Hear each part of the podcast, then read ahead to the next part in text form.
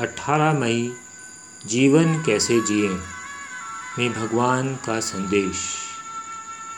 भगवान कहते हैं, अनासक्त भाव से किए हुए कर्म ही मुझसे कर्म फल के रूप में मेरी कृपा प्राप्त करने का अधिकार देते हैं।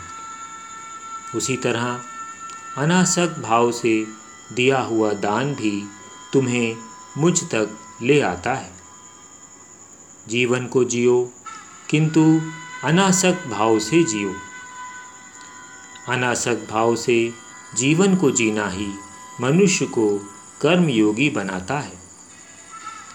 धन देकर धन की संख्या गिनते हो तो धन में तुम्हारी आसक्ति का ही परिचय मिलता है। ज्ञान का दान वही कर पाता है, जो सही अर्थों में ज्ञान का अर्जन कर चुका हो। किंतु ज्ञान जो आजकल तुम्हें सुनने को मिलता है, उसमें सत्य बहुत कम, असत्य ही अधिक होता है। क्योंकि ज्ञान जिस रूप में बताया जाता है, वह वैसा ज्ञान नहीं होता, जो तुम्हें मेरे विषय में और मुझ तक पहुँचने के रास्ते के विषय में बता सके।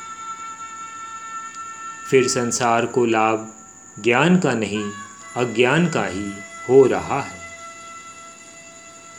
पहले ज्ञान का अर्जन करो। ऐसा अर्जन जो तुम्हें तुम्हारे मन, वचन, कर्म की निधि बन सके।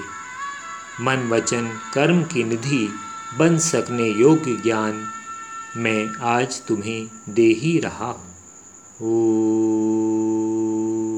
शिव हरि।